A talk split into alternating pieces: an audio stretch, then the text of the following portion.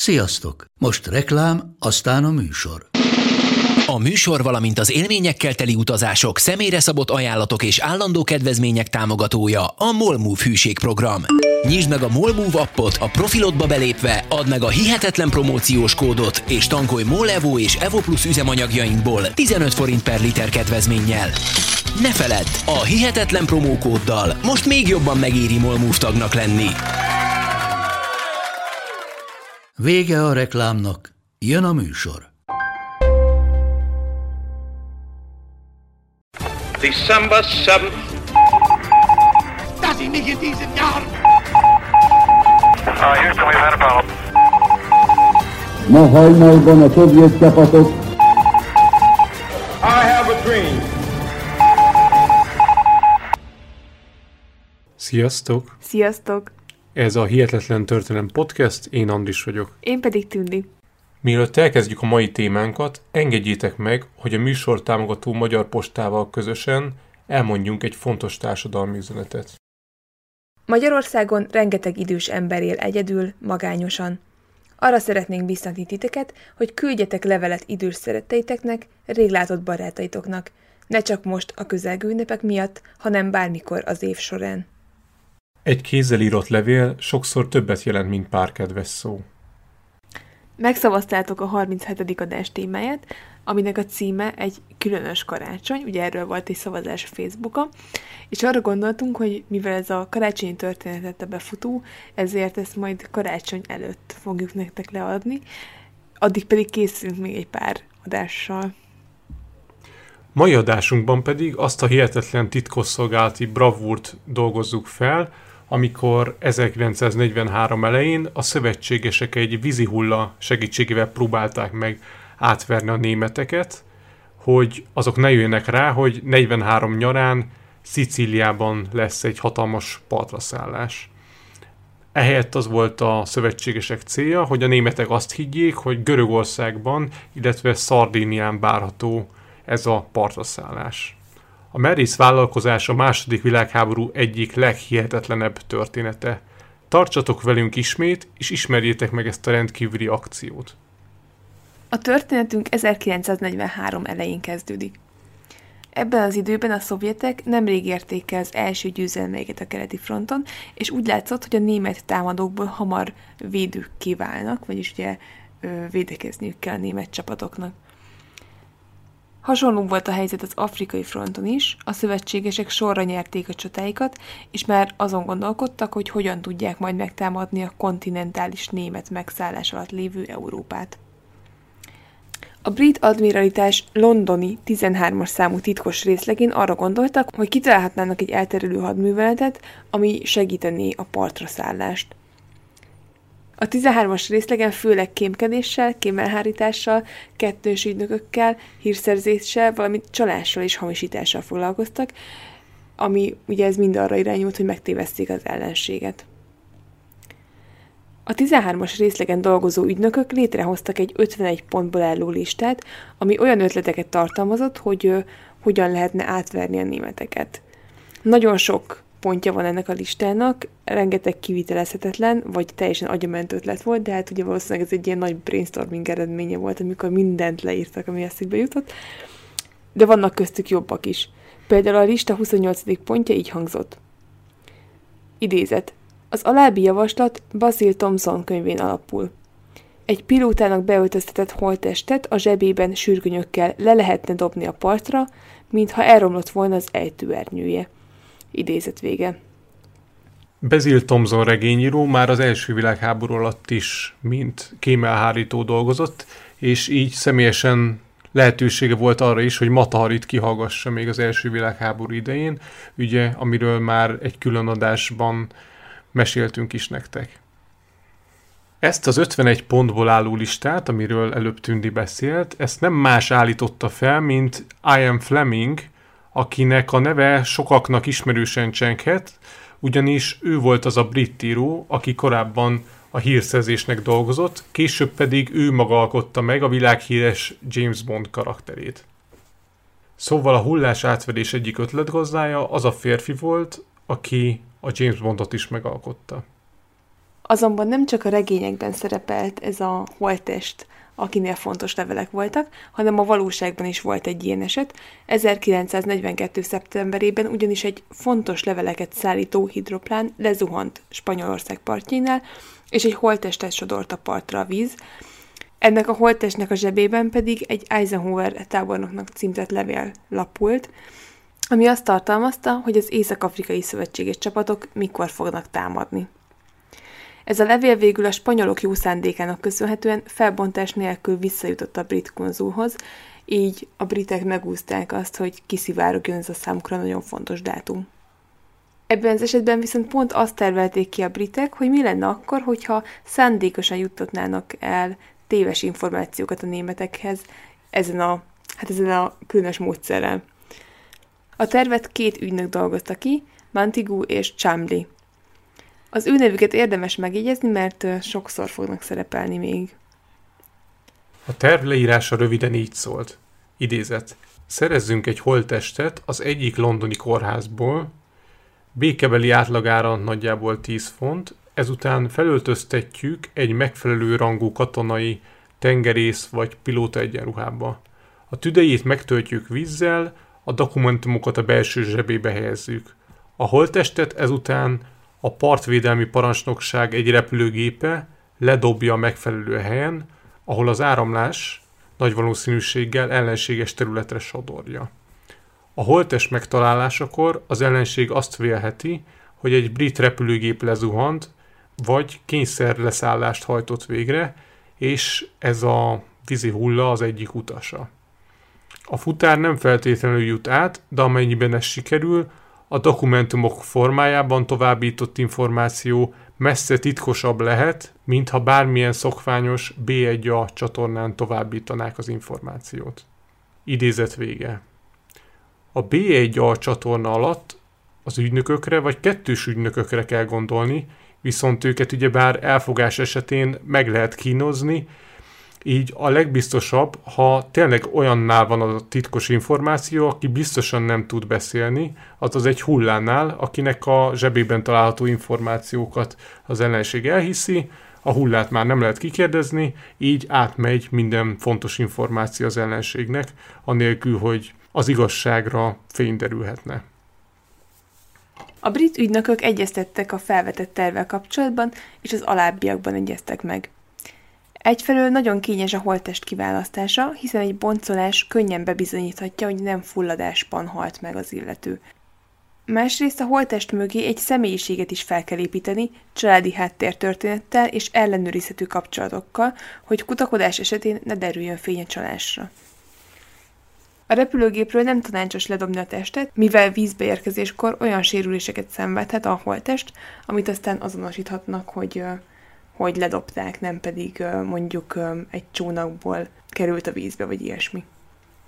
És itt ugye arról beszélünk, hogy az akció során egy olyan hullát használnak fel, aki már valószínűleg jóval előtte elhunyt, tehát már bomlásban van a holteste, ami azt jelenti, hogy ha vízbe érkezik, sokkal durvábban sérül, mint hogyha mondjuk egy élő embert kidobunk a repülőgépből. Igen, valamint még arra jutottak, hogy nem célszerű német megszállás alatt álló területen végrehajtani ezt az akciót, mivel ott alig, hanem lehetőségük van a németeknek egy részletes boncolás végrehajtására, ezért például Norvégia és Franciaország nem is jöhetett szóba, és aztán arra gondoltak, hogy a független Spanyolország viszont egy jó célpont, mivel ott nagyon kiterjedt a német ügynök hálózat. Az elterelő hadművelet neve eleinte a trójai faló lett, de hamar rájöttek, hogy ez a név túlságosan feltűnő és egyértelmű. A hadműveletnek neveit általában random generálták egy hosszú listából, ahol a hadműveletek lefolytatása után visszakerültek a szavak, tehát hogyha volt egy szó, amit felhasználtak az egyik hadműveletnél, akkor a hadművelet vége után fél évvel visszakerült a szó, és újra fel tudták használni. Ez a random szó generálás egyébként nem volt általános mindig a második világháborúban. Mindkét félről elmondható, tehát a szövetségesekről és a tengelyhatalmakról is, hogy gyakran olyan neveket adtak a hadműveleteknek, amik beszélő nevek voltak, és igazából igencsak feltűnőek voltak. Például a németeknek ilyen volt a Sea Lion nevű, az az oroszlánfóka hadművelet, aminek a célja az lett volna, hogy Nagy-Britániát megszállják, és ugye ebben a Sea Lion névben benne van egy részről a tenger is, ami utal, hogy vajon hol fog történni ez a dolog. Ráadásul a Lion is szerepel benne, ami meg ugye a Nagy-Britániának volt az egyik egyértelmű jelképe. A vízi hulla hadművelet végül a vagdalt hús hadművelet nevet kapta, ami a legtöbbek szerint így is utal arra, hogy mi áll az akció középpontjában. Az akcióban a legkritikusabb feladat a holtest beszerzése volt. Chamley eredetileg úgy képzelte, hogy egyszerűen majd besétel egy katonai kórházba, és megalkuszik ott az ottani dolgozókkal egy holtestre, amit valószínűleg 10 fontért oda is adnának neki, aztán végül kiderült, hogy ennél azért sokkal bonyolultabb ez a művelet. A második világháború idején főleg olyan holttestek, hát mondjuk úgy, hogy rendelkezésre álltak Londonban, amik teljesen alkalmatlanok voltak a küldetésre. A bombázások áldozatai nem jöhettek szóba, ugye hát nyilvánvalóan azért, mert ugye sérültek, az öngyilkosok holtestei pedig sokszor kötél, gáz vagy valamilyen vegyi anyag nyomait viselték, amik mind könnyen azonosíthatóak voltak, hogy igazából hát így haltak meg ezek az emberek.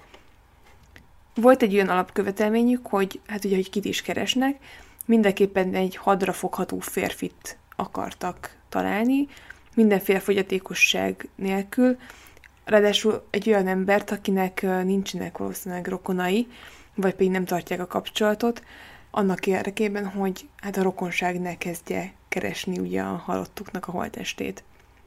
Tehát ezek a tényezők azért eléggé megnehezítették azt, hogy megtalálják azt a megfelelő holtestet a londoni hullaházakban, akire ugye szükségük volt. Ugye az volt a tervük, hogy egy repülőgépből kiesett férfiről van szó, aki vagy még a levegőben veszíti életét a sok hatására, vagy pedig kihűlésben, vagy más okból belefullad a vízbe, és így hal meg. Tehát egy olyan halottra volt szükségük, akinél a haláloka valami hasonló volt. Hamar szembesültek tehát azzal, hogy nagyon nehéz lesz majd egy ilyen holtestet találniuk, ezért rövid időre még azt is felvetették, hogy mi lenne, hogyha sírrablást hajtanának végre, de ezt végül elvetették ezt az ötletet. Az angol törvények értelmében a törvényszéki halottkémnek hivatalból nyomozást kell végezni a haláleset ügyében, főleg ha halál nem természetes körülmények között áll be.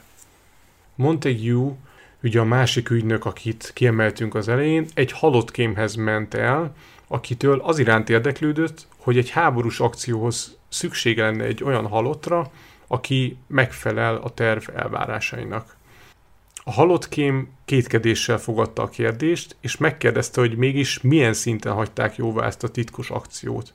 Mire Montague azt felelte, miniszterelnöki szinten. A halott kém ezt követően már készséggel rendelkezésre állt, és azt javasolta, hogy az lesz a legjobb, hogyha találnak egy olyan holttestet, ami megfelel ezeknek az elvárásoknak, akkor annál majd azt fogják feltüntetni a hivatalos jegyzőkönyvben, hogy a halottat országhatáron túl temetik el. Ez egy olyan kérés volt, hogyha valaki ilyen igényt adott be a halott kémekhez, ami azt jelentette, hogy valószínűleg külföldi rokonok akarják eltemetni a halottat, így nem volt különösebb papírmunka, hanem kiadták a rokonoknak, akik általában elintézték a külföldre szállítást, és így nehezen volt visszakövethető az, hogy valójában honnan származik a holtest. Egy évvel korábban, 1942-ben több mint 1500 olyan holtest került a halott kémhez, amiket vagy akiket nem tudtak azonosítani, így abban reménykedtek, hogy az akció megkezdése előtt remélhetőleg hasonló számban érkeznek majd azonosítatlan holtestek, és legalább egy megfelel majd a célnak. 1943. január 24-én egy Velszi fiatalember, bizonyos Grinder Michael patkánymérget vett be London egyik elhagyott város részében. Mint később kiderült, a férfi holteste szinte minden szempontból megfelelt az ügynökök céljainak. A 34 éves Grinder Michael az egyik szegényházban lakott, és alig hanem az elmegyógyintézetben is megfordult már. A Velszi férfi házasságon kívül született, valószínűleg írástudatlan volt, féltestvéreivel pedig évek óta semmilyen szinten nem tartotta a kapcsolatot. Az öngyilkosságát patkányméregen hajtotta végre, a patkánymérgek pedig akkoriban foszfor tartalmaztak, amit más mérgekkel ellentétben nehezen tudtak utólag kimutatni a szervezetből. A hadműveletbe bevont patológus szerint a valódi halálnak az okát csak abban az esetben lehet neki mutatni, ha egy halott kém részletesen megvizsgálja a holttestet, aminek ugye kicsi volt a valószínűsége, mivel Spanyolország partjainál valószínűleg egy olyan helyen sodróna partra ez a holttest, ahol erre nincsen lehetőség. Utólag tudjuk egyébként, hogy a patológus tévedett, és egy kicsit nagyképűen mondta ezt a megállapítást. Egyébként neki voltak olyan kijelentései is, hogy, hogy Spanyolországban nincs is olyan szakképzett halottkém, aki ezt meg tudná mondani. Tehát egy kicsit magát magasra emelte a halott kémek rangsorában. És utólag tudjuk, hogy a foszformérgezés következtében egy kis dózis esetén is idővel besárgul a halottak bőre, és kiég a gyomra, azaz ha a holttestet egy kicsit jobban is megvizsgálják, akkor könnyen rájöhetnek ezekre a mérgezésre utaló jelekre. A halottkém azt rögzítette a jegyzőkönyvben, hogy külföldön kérték ki a holttestet, így az ismerősök nélküli férfi nyomtalanul eltűnt a nyilvántartásból. Montague és Chamley azt hazudták az ügynökség többi tagjainak, hogy a hozzátartozókat felkeresték, mert ugye a halott, a halott hozzátartozóit, és ők belementek, hogy ilyen célra használják fel a holttestet, de valójában ez nem volt igaz, ugyanis a két ügynök csak annak járt utána, hogy a halott velszi férfit biztosan senki sem fogja keresni, hiszen nincsenek is hozzátartozói. Január végén találták meg a holttestet, még Szicília megtámadását a nyára tervezték, ezért hát ugye az volt a következő kihívás, hogy még hónapokig el kellett valahol tárolni ezt a, ezt a megtalált holttestet, lehetőleg pedig úgy, hogy ugye ne induljon további bomlásnak. A lefogyasztás az nem jött szóba, mivel a felengedés után annak látszódnak a bőrön a nyomai, ezért egy olyan hűtőbe helyezték a holttestet, ami négy fokon tartotta, és így ezzel jelentősen lelassultak a bomlási folyamatok. Tehát ugye már meg volt a holtest, és most a következő feladat az volt, hogy egy egész történetet ö, körítsenek mögé, hogy mégis ki volt ez az ember, akit ugye majd partra sodor a víz. A fiktív tisztnek fontos iratokat kellett szállítania, melyek tartalmának kitalálása nagyon hosszú folyamat volt. Montague és Chamley nekiálltak, hogy egy történetet kerítsenek a levelet vívő férfinak, és hogy különböző tulajdonságokkal ruházzák fel. Hosszas mérlegelés után végül úgy döntöttek, hogy a férfit úgy állítják be, mint a brit tengerészgyalogosság egyik tisztje. Mivel a németeknek rendelkezésre állt a brit haditengerészeti tisztiállománynak a névsora, így abból kellett nevet választaniuk. A képzeletbeli tiszt neve így lett William Hind Norrie Martin. A név tényleges tulajdonosa Amerikában tartózkodott a hadművelet teljes ideje alatt, és amerikai pilótákat oktatott, így biztosra vehető volt az, hogy máshol nem fognak belefutni ugyanebbe a névbe a németek, hiszen Amerikában tartózkodott az illető. Egy új igazolványt készítettek számára, ami természetesen feltűnt volna a németeknek, hogy mennyire új, ezért az igazolványon volt egy megjegyzés arra vonatkozóan, hogy azért volt szükség erre az új igazolványra, mert az előzőt elhagyta a képzeletbeli úriember. Azért, hogy az új igazolványon legyen némi kopás, Montague szabadidejének egy részét azzal töltötte, hogy a nadrágja szárán koptatta az igazolványt. Egy megoldandó probléma volt még az, hogy az igazolványhoz egy jó minőségű fényképet találjanak. A két ügynök kivonult a hullaházba és megvizsgálták a holttestet, azonban rájöttek, hogy a hulláról nem fognak tudni olyan képet készíteni, amit be tudnának ragasztani az igazolványba, mert valószínűleg már látszott rajta sajnos, hogy, hogy nincsen jó állapotban a test.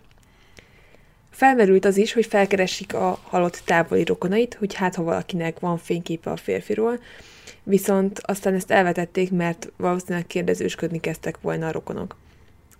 A két ügynök ezt követően mindenhol nyitott szemmel járt, és azt fürkészték, hogy nem találkoznak-e egy hasonló kinézetű emberrel. Végül megoldódott a dolog, amikor Montague egy titkos egyeztetésen vett részt, ahol kiszúrta, hogy az egyik MI5 dolgozó pont úgy néz ki, mint a halott ember, úgyhogy gyorsan készítettek is róla fényképet, és meg is oldódott ez a kérdés. A következő feladat a ruhák beszerzése volt. A haditengerészet szabósága elkészítette ruhákat, azonban ezek sem tűnhettek teljesen újnak akkor, amikor a holtestet ugye majd megtalálják, ezért Csámli a következő hónapban maga hordta a kabátot, hogy minél viseltesebb legyen. Az alsó nevű beszerzése már bonyolultabb dolog volt, mivel akkoriban azt csak jegyrendszerre lehetett venni. Az akció kitervelői saját alsó neműjükről pont emiatt nem akartak lemondani, mivel ugye nehéz volt hozzájutni, de sikerült végül egy felajánlást kieszközölni az Oxfordi Egyetem közbenjárásával, és a volt oktatási miniszter saját gardróbjából szereztek meg pár ruhadarabot a hulla felöltöztetéséhez. Az állítólagos Martin őrnagyot úgy próbálták meg bállítani, mint egy felső középosztálybeli Velszi család imádott csarját. Szorgalmasnak, ugyanakkor feledékenynek próbálták ábrázolni, amiről ugyebár az előbb említett elhagyott és későbbiekben pótolt igazolvány is árulkodott.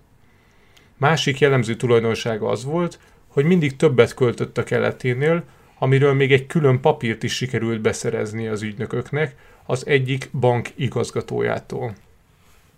Montague egy nap azzal kereste meg a Lloyds bank vezérigazgatóját, hogy írna-e egy méltatlankodó hangvételű levelet egy nem létező ügyfélnek, egy nem létező hitelkeret túllépésről. Az igazgató rögtön le akarta pattintani Montague-t, azzal, hogy ilyen alantas leveleket ő sosem szokott személyesen megfogalmazni, de Montague kifejtette, hogy alsóbb körökben nem juthat el ennek a levélnek a híre, így végül maga az igazgató fogalmazta meg a levelet, ráadásul úgy írta meg, mintha jobban lenne az állítólagos fiú édesapjával, és csak megdorgálná jó barátjának a fiát. A felöltöztetett holtes zsebébe az alábbi tárgyakat helyezték. Egy levélposta bélyeget, egy nyakláncon függő ezüstkeresztet, egy Szent Kristóf medált, egy ceruzacsonkot, több kulcsot, egy doboz cigarettát, gyufát és egy használt kétpenis buszígyet. Valamint tettek még a zsebébe pár bankjegyet is, amiknek a sorszámát gondosan feljegyezték, hát ha később ezek a bankjegyek valami árulkodó helyen felbukkannának. Számomra egész elképesztő, hogy mindenre gondoltak. Tehát tényleg elképesztő logikával szervezték ezt az akciót, és mindenre gondoltak, hogy esetleg milyen nyomokat kereshetnek a németek, hogyha gyanúsá válna a dolog. Ez a történet üres lett volna szerelmi szál nélkül, ezért az ügynökök úgy döntöttek, hogy kreálnak egy szerelmi sztorit is a tisztnek, ráadásul úgy, úgy találták ki, hogy pont a férfi elutazása előtt jegyezte el a mennyasszonyát. A hírszerzés irodáiban versenyt hirdettek a lányok között, akik a fényképükkel pályázhattak a tiszt kegyeiért, hát idézőjelben a tiszt kegyeiért, de ők ugye nem ismerték a pontos tervet, tehát valószínűleg csak kiadtak egy, egy hirdetést, hogy küldjenek magukról fényképeket. Végül egy olyan kép lett a befutó, amin egy lány egy szolid fürdőruhát visel, ami akkoriban viszont kimondottan pikásnak számított, úgyhogy tökéletesen illett ebbe a történetbe, mert hát ez egy olyan fotó volt, amit tényleg valószínűleg egy mennyasszony küldhet a vőlegényének. Ez a kép egy bizonyos Jane Leslie-ről készült, akinek a barátja pont azt a pillanatot kapta el, amikor a barátnője úszás után a partra lépett és eltakarta magát egy törülközővel. Ezzel tehát Jane Leslie megnyerte a mennyasszony szerepét, viszont a barátjának meg kellett semmisítenie utána róla ezt a képet. A barátja katona volt, és azért kérték, hogy semmisítse meg a képet, hogyha esetleg fogságba esne, vagy elesne a fronton, akkor, hogy megtalálják nála azt a fotót, akkor az, akkor az még további bonyodalmakat okozhat, úgyhogy sajnos ezt a gyönyörű képet meg kellett semmisítenie.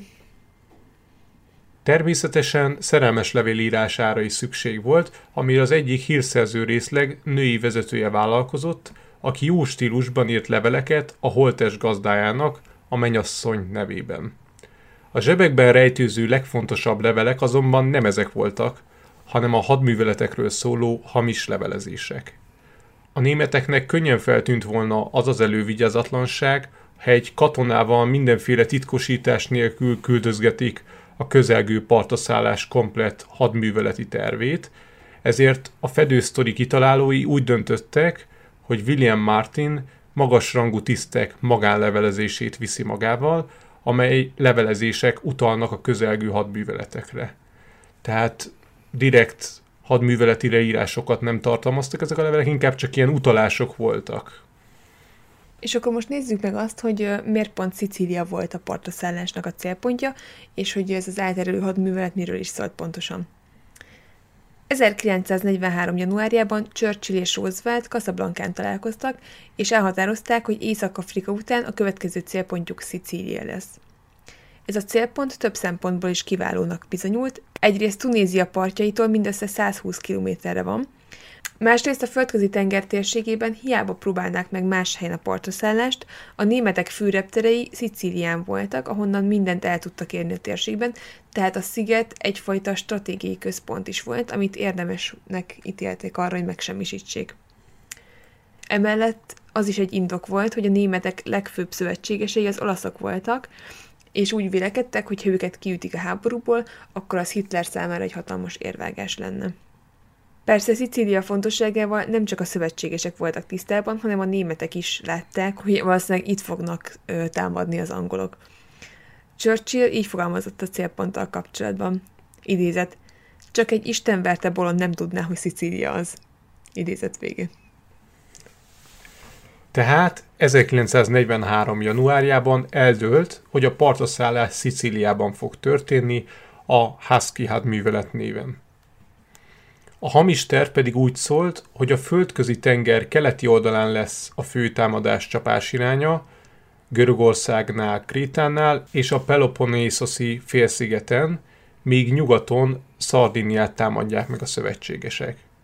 A kamuterv további része úgy szólt, hogy a partaszállásokat követően elkezdődik a balkáni invázió Bulgária és Románia ellen, majd a szovjetekkel egyesülnek a keleti fronton az amerikaiak és a britek, és együtt szorítják vissza a németeket. Eközben pedig Franciaország déli részén is partra szállnak, és ott is megkezdik a németek elleni offenzívát. A Hull által szállított levelezésnek része volt az is, hogy fedőtervként említse meg Szicília megtámadását, ezzel pedig azt akarták biztosítani, hogy ha a németek rájönnének valamire a tényleges szicíliai támadással kapcsolatban, akkor majd azt gondolják, hogy ez csak egy elterülő hadművelet része. A hamis levelek megfogalmazásánál három dologra figyeltek különösen az ügynökök. Egyrészt Görögországra, Szardiniára vagy mindkettőre, mint egy mellékesen, de egyértelműen kell utalni a levélben. Másrészt két elterelő célpontot kell megjelölni, amikből az egyik mindenképpen Szicíliának kell lennie – a fedő célpont célja az, hogyha a németek valami gyanúsat észlelnének Szicíliával kapcsolatban, akkor is csak azzal azonosítsák, hogy egy elterülő akcióról van szó. Harmadrészt a levél nem lehetett hivatalos, hanem magánjellegű levelezésnek kellett lennie, tehát ilyen hangnemben íródtak ezek a levelek. Ezeket a leveleket legalább százszor átfogalmazták, mire a végleges verzió elkészült – a legfontosabb levél egy Nagy-Britanniában tevékenykedő tábornok levele volt egy Tunéziában tartózkodó brit tábornoknak. A holttest partra érkezésének helyét is gondosan megválasztották. Próbáltak olyan területet találni, ahol az áramlások is segítik a test partra érkezését, valamint olyan partvidéket akartak választani, ahol kimondottan aktív volt a német kémtevékenység Spanyolországban. Így lett a célpont Huelva város közelében egy kis halászkikötő. Habár Spanyolország semleges ország maradt a világháborúban, az országban kiterjedt német ügynökhálózat működött, főleg a tengerparti körzetekben, ahol pontosan figyelemmel lehetett kísérni a Nagy-Britannia felől a földközi tengerhez érkező, illetve onnan távozó szövetséges hajókat. Tehát ezt úgy kell elképzelni, hogy a partvidéki településeken sok olyan ügynök volt, akinek kimondottan az volt a feladata, hogy azokat a hajókat figyeljék, amik szövetségesek, és a földközi tenger térségébe érkeznek. Ezeket számolták, jelentették, de egyébként ugyanígy igaz volt, hogy a brit és a szövetséges illetve francia ellenállók és más ügynökök is működtek az országban, tehát egy nagyon aktív kémtevékenység működött Spanyolországban a második világháború idején. Abban a térségben, ahol partra akarták bocsátani a holttestet, biztosak voltak abban, hogy a német ügynökök hamar felfigyelnek az esetre, és minden erőkkel azon lesznek, hogy a titkos iratokat megszerezzék a vízi hullától. Az akció végrehajtásához egy Seraph nevű tengeralattjárónak kellett minél közelebb menni a partokhoz, ahol a holttestet vízre tették. Érdemes pár szót ejteni a vagdalt hús hadművelet technikai részéről is, mert azoknak a kidolgozása sem volt egyszerű. A leveleket nem írhatták vízálló tintával, mert az ugye rögtön feltűnt volna a németeknek, ezért az MI5 tudósai megvizsgálták, hogy milyen módszerrel íródjanak ezek a levelek. Arra jutottak, hogy vannak olyan hétköznapi tinták, amik ellenállóban viselkednek a tengervízzel érintkezve, csak lehetőség szerint arra kell figyelni, hogy ez a levél vagy a levelek minél kevésbé érintkezzenek a vízzel, tehát irattárolóban vagy tárcában kellett ezeket elhelyezni. Ami még komoly problémát vetett föl, az a holtest szállítása. Londonban volt a hullaház, a csomagot szállító tengeralattjáró pedig Skócia partjénál várta, hát ugye magát a holtestet, ahonnan még több nap volt, mire eljutottak Spanyolország partjaihoz, tehát a holtest még napokig ugye hát bomlani és oszlani fog. Így a természetes körülmények között egy vízbe fulladt ember holteste lassabban oszlik a tengervízen, mint egy tenger alatt járó rakterében. Így valamit ki kellett találni arra, hogy a, holtest vízbe bocsátása előtt minél kevésbé induljon oszlásnak a test. Chamley ahhoz a Charles Fraser Smithhez fordult, aki a Q részleget vezette, és a speciális kütyük megalkotásáért felelt. A James Bond rajongóknak egyébként ismerősen csenket a Q részleg elnevezés, mivel Ian Fleming innen vette a könyvekben és filmekben is szereplő Q ügynököt, aki mindig speciális kütyükket biztosított James Bond számára. A Q osztály vezetője egy 195 cm hosszú és 60 cm átmérőjű, több rétegű csövet, vagy igazából henger tervezett, amiben elfért a holttest, és a szűk tenger alatt járó járataiba is befért. Hogyha már ö, láttatok tenger alatt járós filmeket, vagy olyan filmet, amiben van tenger alatt járó, akkor láthattátok, vagy tudhatjátok, hogy ö, a tenger alatt járókon nagyon szűk járatok vannak, és alig van hely a személyzet számára is, még fekvőhelyből sincs elég, tehát nincsen annyi fekvőhely, mint ahányan szolgálnak a tengeralattjárókon, mert azzal számolnak, hogy valaki úgyis mindig szolgálatban lesz, és hát ugye nekik nyilván nem kell ágy. Tehát igazából ez is egy probléma volt, hogy egy hatalmas henget még azért be kell préselni ebbe a kis tengeralattjáróba. A holttestet szállító fémhenger egyik végét hegesztett fallal zárták le, a másikat viszont légmentesen záródó és gumiszalaggal tömített acélajtóval. A cső mindkét végére egy hordozófület helyeztek. Mivel a gyors bomlási folyamatról főleg az oxigén tehetett, ezért azt találták ki, hogy száraz jeget raknak a holtest mellé, ami egyrésztről hűti azt, másrésztről a tartályban található oxigént kiszorítja onnan, így légmentesen tudják majd lezárni a csövet, és kevésbé fog bomlásnak indulni a holtest. A hadművelet titkossága miatt a tengeralattjáró legénységének azt adták be, hogy egy speciális tengeri meteorológiai adóállomás van a dobozban, amit Spanyolország partjainál kell elhelyezni. Csak a tengeralattjáró kapitánya tudott a csomag valódi tartalmáról. Azért, hogy a legénység óvatosan bánjon a csomaggal, nagy felirattal látták el a hengert. Vigyázz törékeny, optikai eszközök, különleges flotta, főparancsnoki szállítmány. Ezek a szavak voltak ráírva a hengerre. A Vagdalt húshadműveletet 1943. április 13-án hagyta jóvá a vezérkari főnökök bizottsága, és már csak churchill kellett meggyőzni az akció elindításáról. Két nappal később a vezérkari főnök kora hajnalban Winston Churchill ágyánál ült, és a vízihulla fedősztoriát ecsetelte az elnöknek, aki pizsamában, szivarral a szájában hallgatta végig az előadást, majd jóvá is hagyta a merész tervet. Egy kikötése volt csak, hogy Eisenhowerrel, az amerikai tábornokkal is hagyják jóvá a tervet, ami pár órával később szintén megtörtént, úgyhogy hivatalosan is elindulhatott az akció végrehajtása. ami egyébként számomra egészen ö, meglepő, hogy azért hát rengeteget melóztak ezzel, tehát elképesztő költsége is voltak ennek az akciónak, meg energiája, és igazából csak a legvégén hagyották jóvá Churchill és Eisenhower ezt, tehát igazából, hogyha még azt mondta volna, hogy hát srácok, ez hülyeség, akkor, akkor az egész terv az így fucs. Igen, de mondjuk valószínűleg ezt úgy kell elképzelni, hogy az ilyen 13-as osztályon, meg ahol I.M. Fleming dolgozott, ott több tucat ilyen és ehhez hasonló akciókat próbáltak végrehajtani, és hát nyilván ezeknek egy részét elkaszálták. Ez a Vagdad hús hadművelet egy olyan akció volt viszont, amit jóvá hagytak a legfelsőbb szinten is. 1943. április 17-én egy szombat éjjel Ivor Leverton, egy temetkezési vállalkozó titkos küldetést kapott, amiről még a családjának sem beszélhetett. Az egyik hullaházból el kellett szállítania az éjleple alatt egy holttestet az akcióba beszervezett halottkémhez. A holttest szállítása után a halottkémnél elkezdődött William Martin tiszt felöltöztetése. A test az elmúlt három hónapban sokat romlott, a szemgolyók besüppettek a szemgödrökbe, és a bőrt elszínezte a mérgezés által kiváltott sárgaság, ugye erről beszéltünk, hogy a foszfornak mégiscsak van egy ilyen hatása, viszont ezt leszámítva egész jó állapotban volt a holttest. William Martin karjára feltettek egy már leketyeget karórát, ami 2 óra 59 percet mutatott. Abban reménykedtek az ügynökök, hogy a németek elhiszik majd, hogy a légi baleset időpontjában, vagy pedig Martin őr nagy vízbeérkezésekor állt meg ez a karóra. Az öltöztetés viszonylag könnyen ment, azonban a holttest lábbeliével meggyűlt az ügynökök baja. Ugyanis a tárolás alatt a hűtőkamra alacsony hőmérséklete miatt a holttest lábfeje úgy merevedett meg, hogy a lábfej derékszöget zárt be a lábszárral.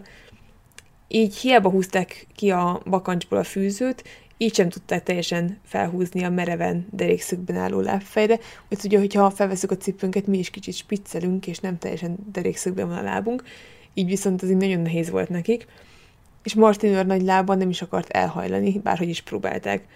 Ekkor állt elő a halott kém azzal az ötlette, hogy mi lenne, hogyha a holtestnek csak a lábfejét melegítenék fel egy fűtőteste, aztán, amint felkerül rá a bakancs, vissza is tolnák a hűtőkamrába, és vissza tudnák hűteni a testet. Ugye ez végül jó ötletnek is bizonyult, de így is nagyon nehéz volt felhúzni a bakancsot a lábra. Chamley és Montague a holtest felöltöztetésével megvolt, azonban az éleple alatt még át kellett szállítani fél Nagy-Británián a hengerbe helyezett Martin őrnagyot. A 650 kilométeres fuvar lebonyolításával egy volt autóversenyzőt bíztak meg, aki a háború alatt a titkosszolgálatnak dolgozott, és aki egy megbütykölt V8-as furgonnal érkezett a halottért. A közel két méteres hengert behelyezték a raktérbe, és a vagdalt hús két ötletgazdája beült a sofőr mellé. Hajnali kettőkor indultak útnak Londonból, Skócia irányába, de kis hián az egész küldetés majdnem kudarcot vallott. Éppen kémfilmekről diskuráltak a kocsi elejében, amikor az autóversenyző annyira elröhögte magát az egyik megjegyzésen, hogy kis hián egy oszlopnak hajtott.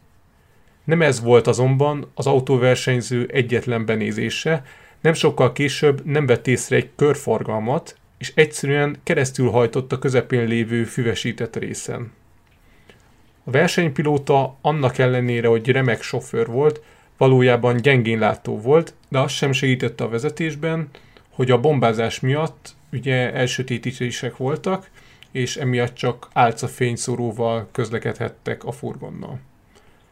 A titkos csomag végül sikeresen érkezett meg a kikötőbe, ahol a Seraph nevű tengeralattjáróba beemelték a hengert, és nem sokkal később útra indultak. Ugye át kellett kelniük az Atlanti óceánon, és arra kellett közben figyelniük, hogy nehogy bármiféle harcba keveredjen a tengeralattjáró, mert az veszélyeztette volna a küldetés végrehajtását.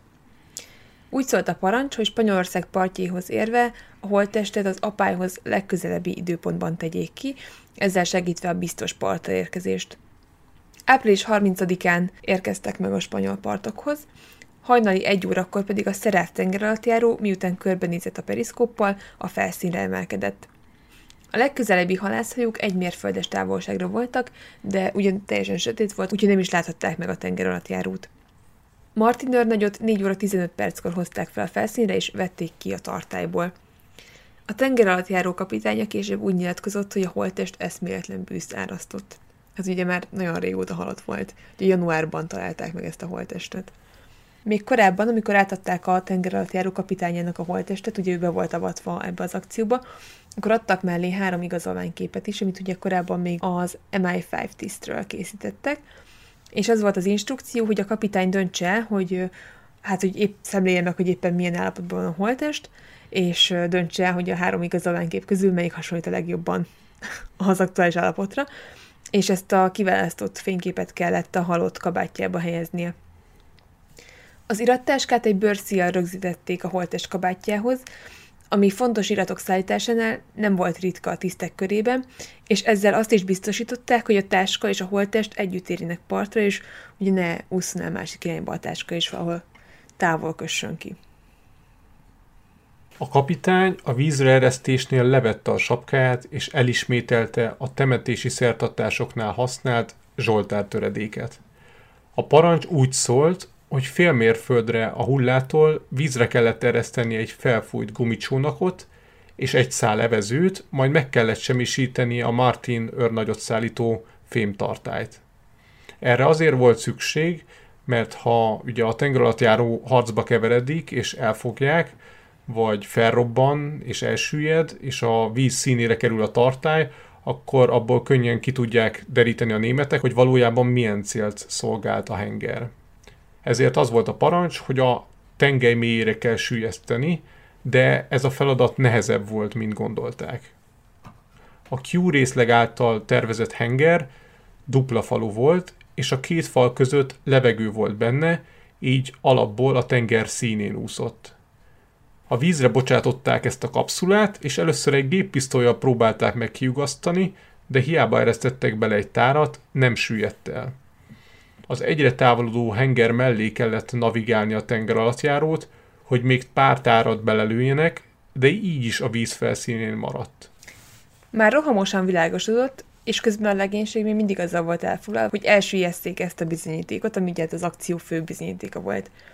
Hogyha bárki észrevette volna az idegen tengeralattjárót, akár csak egy halászbárkából, az megpecsételhette volna a küldetés sorsát. Végül ugye nem boldogultak nagyon ezzel a lövöldözős módszerre, úgyhogy felhúzták a hajótörzsre a hengert, és kívülbelül plastik robbanóanyaggal töltötték meg, majd vízre bocsátották és felrobbantották. Ez a detonáció rendkívül hangosra sikeredett, és ez nagyon nagy kockázatvállalás volt a részükről, hiszen hogyha a repezdarabokat partra sodorja a víz, akkor még lebukhattak volna, és hát igazából ugye a robbanás zaját vagy fényét is észrevehették a környék halászhajóiról. Viszont nem nagyon volt más lehetőség, vagy más választásuk, mert ugye korábban semmivel se tudták elsüllyeszteni ezt a hengert. Úgyhogy miután felrobbantották a hengert, amilyen gyorsan csak lehetett, lemerültek és el is hagyták a helyszínt. És a kapitány csak 1991-ben vallotta be, hogy csak felrobbantani tudták a tartályt. A hivatalos jelentésben ez nem szerepelt, mert gondolom tartottak itt a, a megrovánstól, hogy ez, ez túl nagy kockázat volt, hogy az egész akciónak a sikere kudarcba fulladhatott volna. De szerencsére nem vette észre senki, vagy legalábbis nem tudunk róla, hogy észrevette volna bárki ezt a robbanást. José Antonio Rex Maria halász 1943. április 30-án csak Szardéniát keresett, de végül egy hullát talált a tengerben. Először döglött barna delfinnek nézte, de közelebb érve látta, hogy egy mentő mellényben úszó holtestről van szó, aki egyenruhát visel.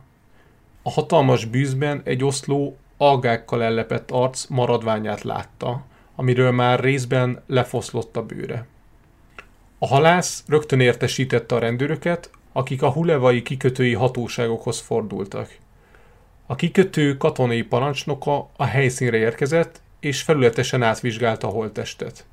A holttestet Hulevába szállították, míg az aktatáska tartalmát magával vitte a kikötői parancsnokságra, és üzenetet küldött a brit konzulátusnak, hogy egy halott brit tisztet találtak a tengerparton.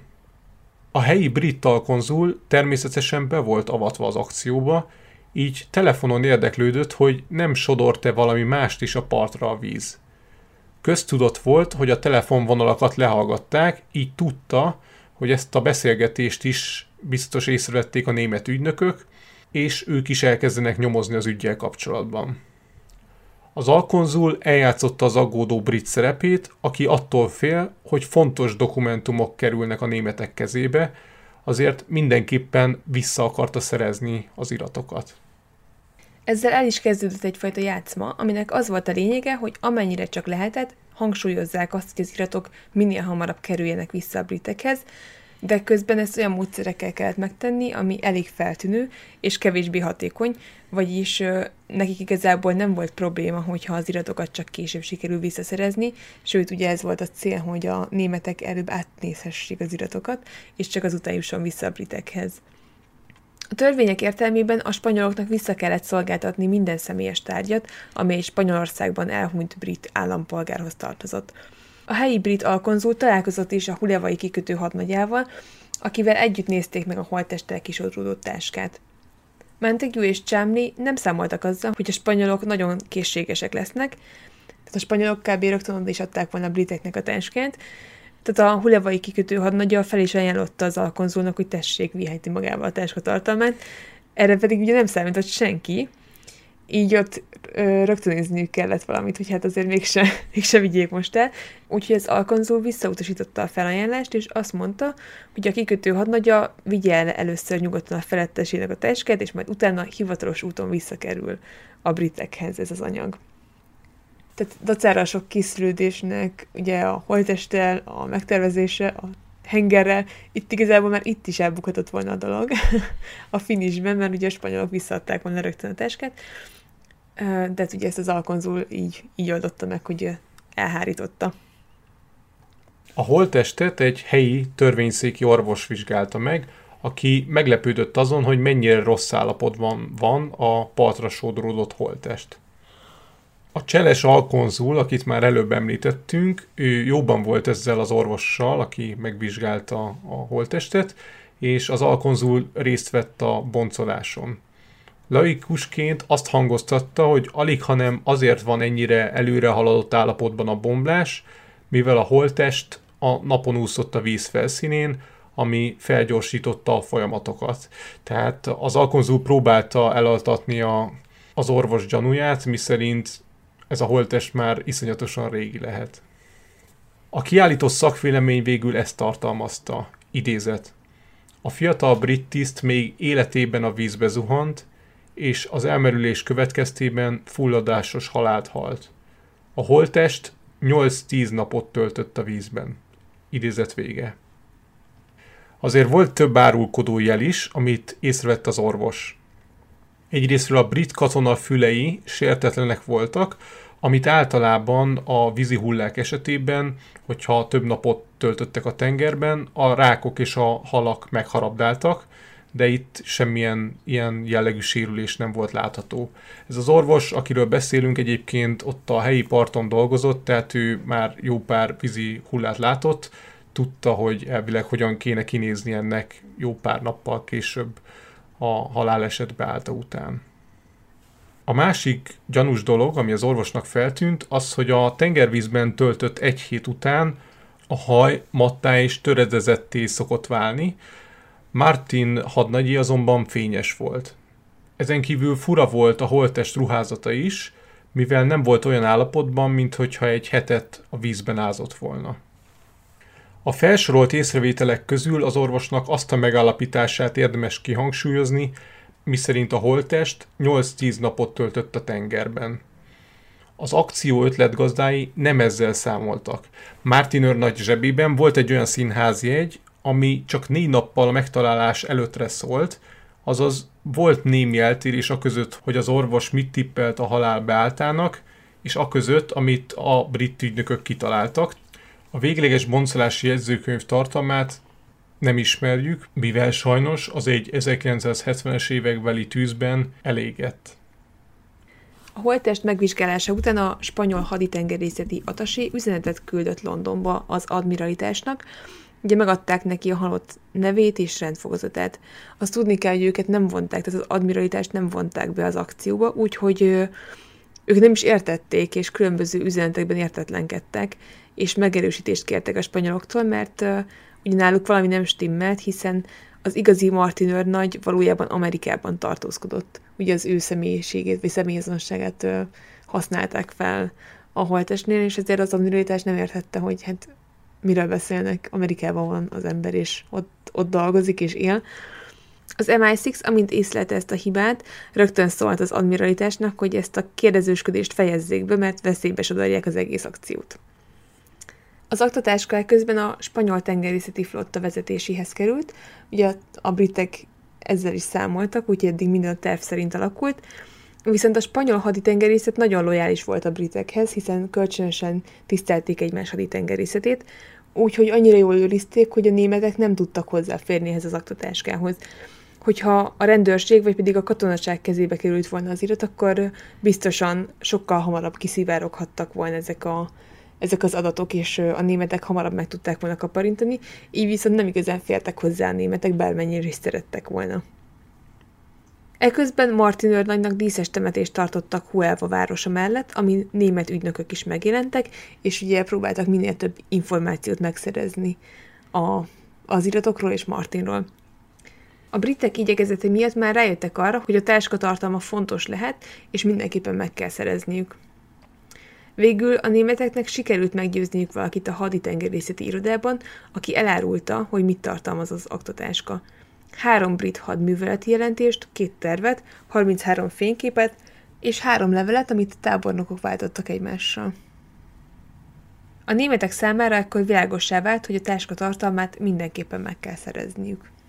A britek közben olyan kódolt üzeneteket küldözgettek Spanyolországba, amiről tudták, hogy meg tudják fejteni a németek, és amik arra szólították fel az alkonzult, hogy a Martin őrnagynál lévő iratokat mi hamarabb szerezze vissza, mivel azok stratégiai fontosságúak. Végül 9 napra volt szükség, hogy a levelek a németek birtokába kerüljenek, de akkor is csak pár órára. Németek természetesen tisztában voltak azzal, hogy ha a britek visszaszerzik a leveleket, akkor azokat tüzetesen meg fogják vizsgálni, és meg fogják nézni, hogy nem nyitották-e ki őket. Például a levelek egy része levélpecséttel volt ellátva, amit ugye könnyen meg lehetett vizsgálni, hogy feltörték-e vagy sem. Ezért úgy kellett kiszedniük a németeknek a borítékokból a leveleket, hogy az ne tűnjön fel senkinek. Végül is a kiázott boríték egy kis sarkát nyitották meg, ahova egy kis csipesszel benyúltak, erre a csipeszre feltekerték a levelet, majd a kis nyíláson keresztül kihúzták a borítékból, anélkül, hogy a levélpecsétet megsértették volna. A leveleket ezután lefotózták, majd ugyanezzel a gondos módszerrel visszahelyezték a borítékba. Végül pedig vissza is kerültek a levelek a britekhez.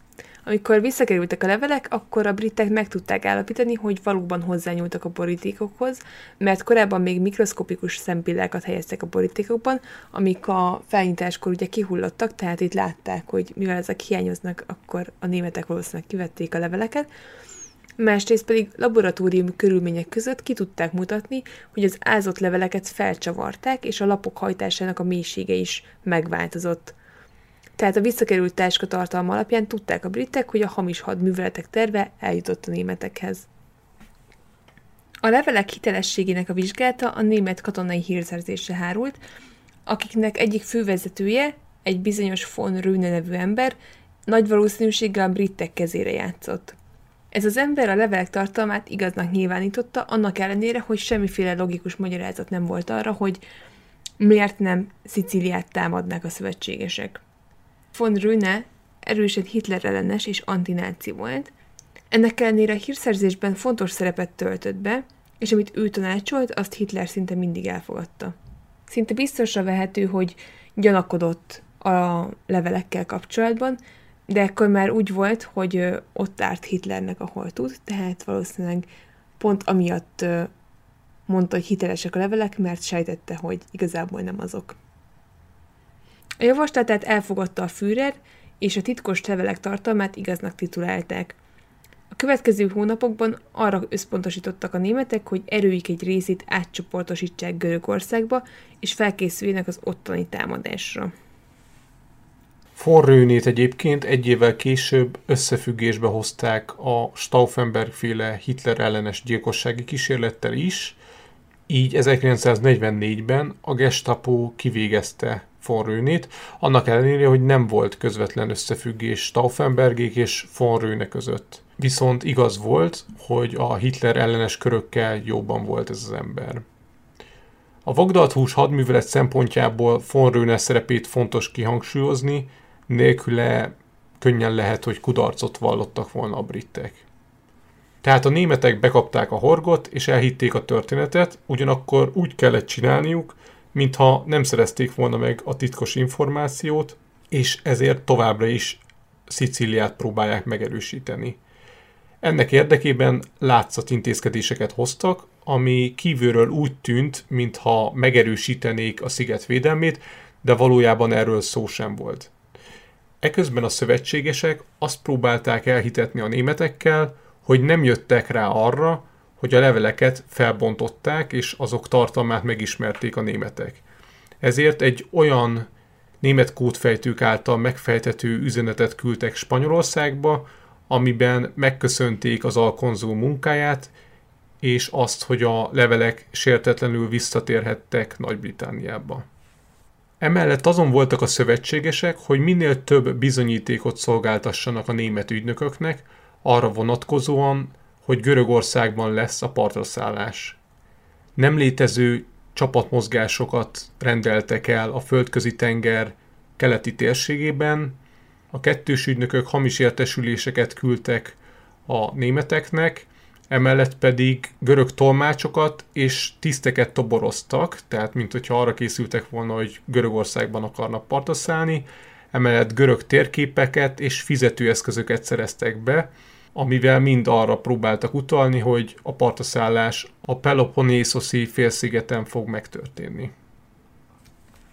Szardinia kapcsán nem volt olyan intenzív az elterelés, azzal kapcsolatban csak algériai halászokat kérdezgettek arról, hogy milyenek a szardiniai vizek. Mindeközben javában zajlottak a valós partraszállás előkészületei, és több mint százezer katona gyülekezett az észak-afrikai kikötőkben. Eközben Hitler elrendelte, hogy a földközi tenger összes német parancsnoksága törekedjen arra, hogy megerősítsék azoknak a területeknek a védelmét, amit a hamis levelek alapján feltételeztek.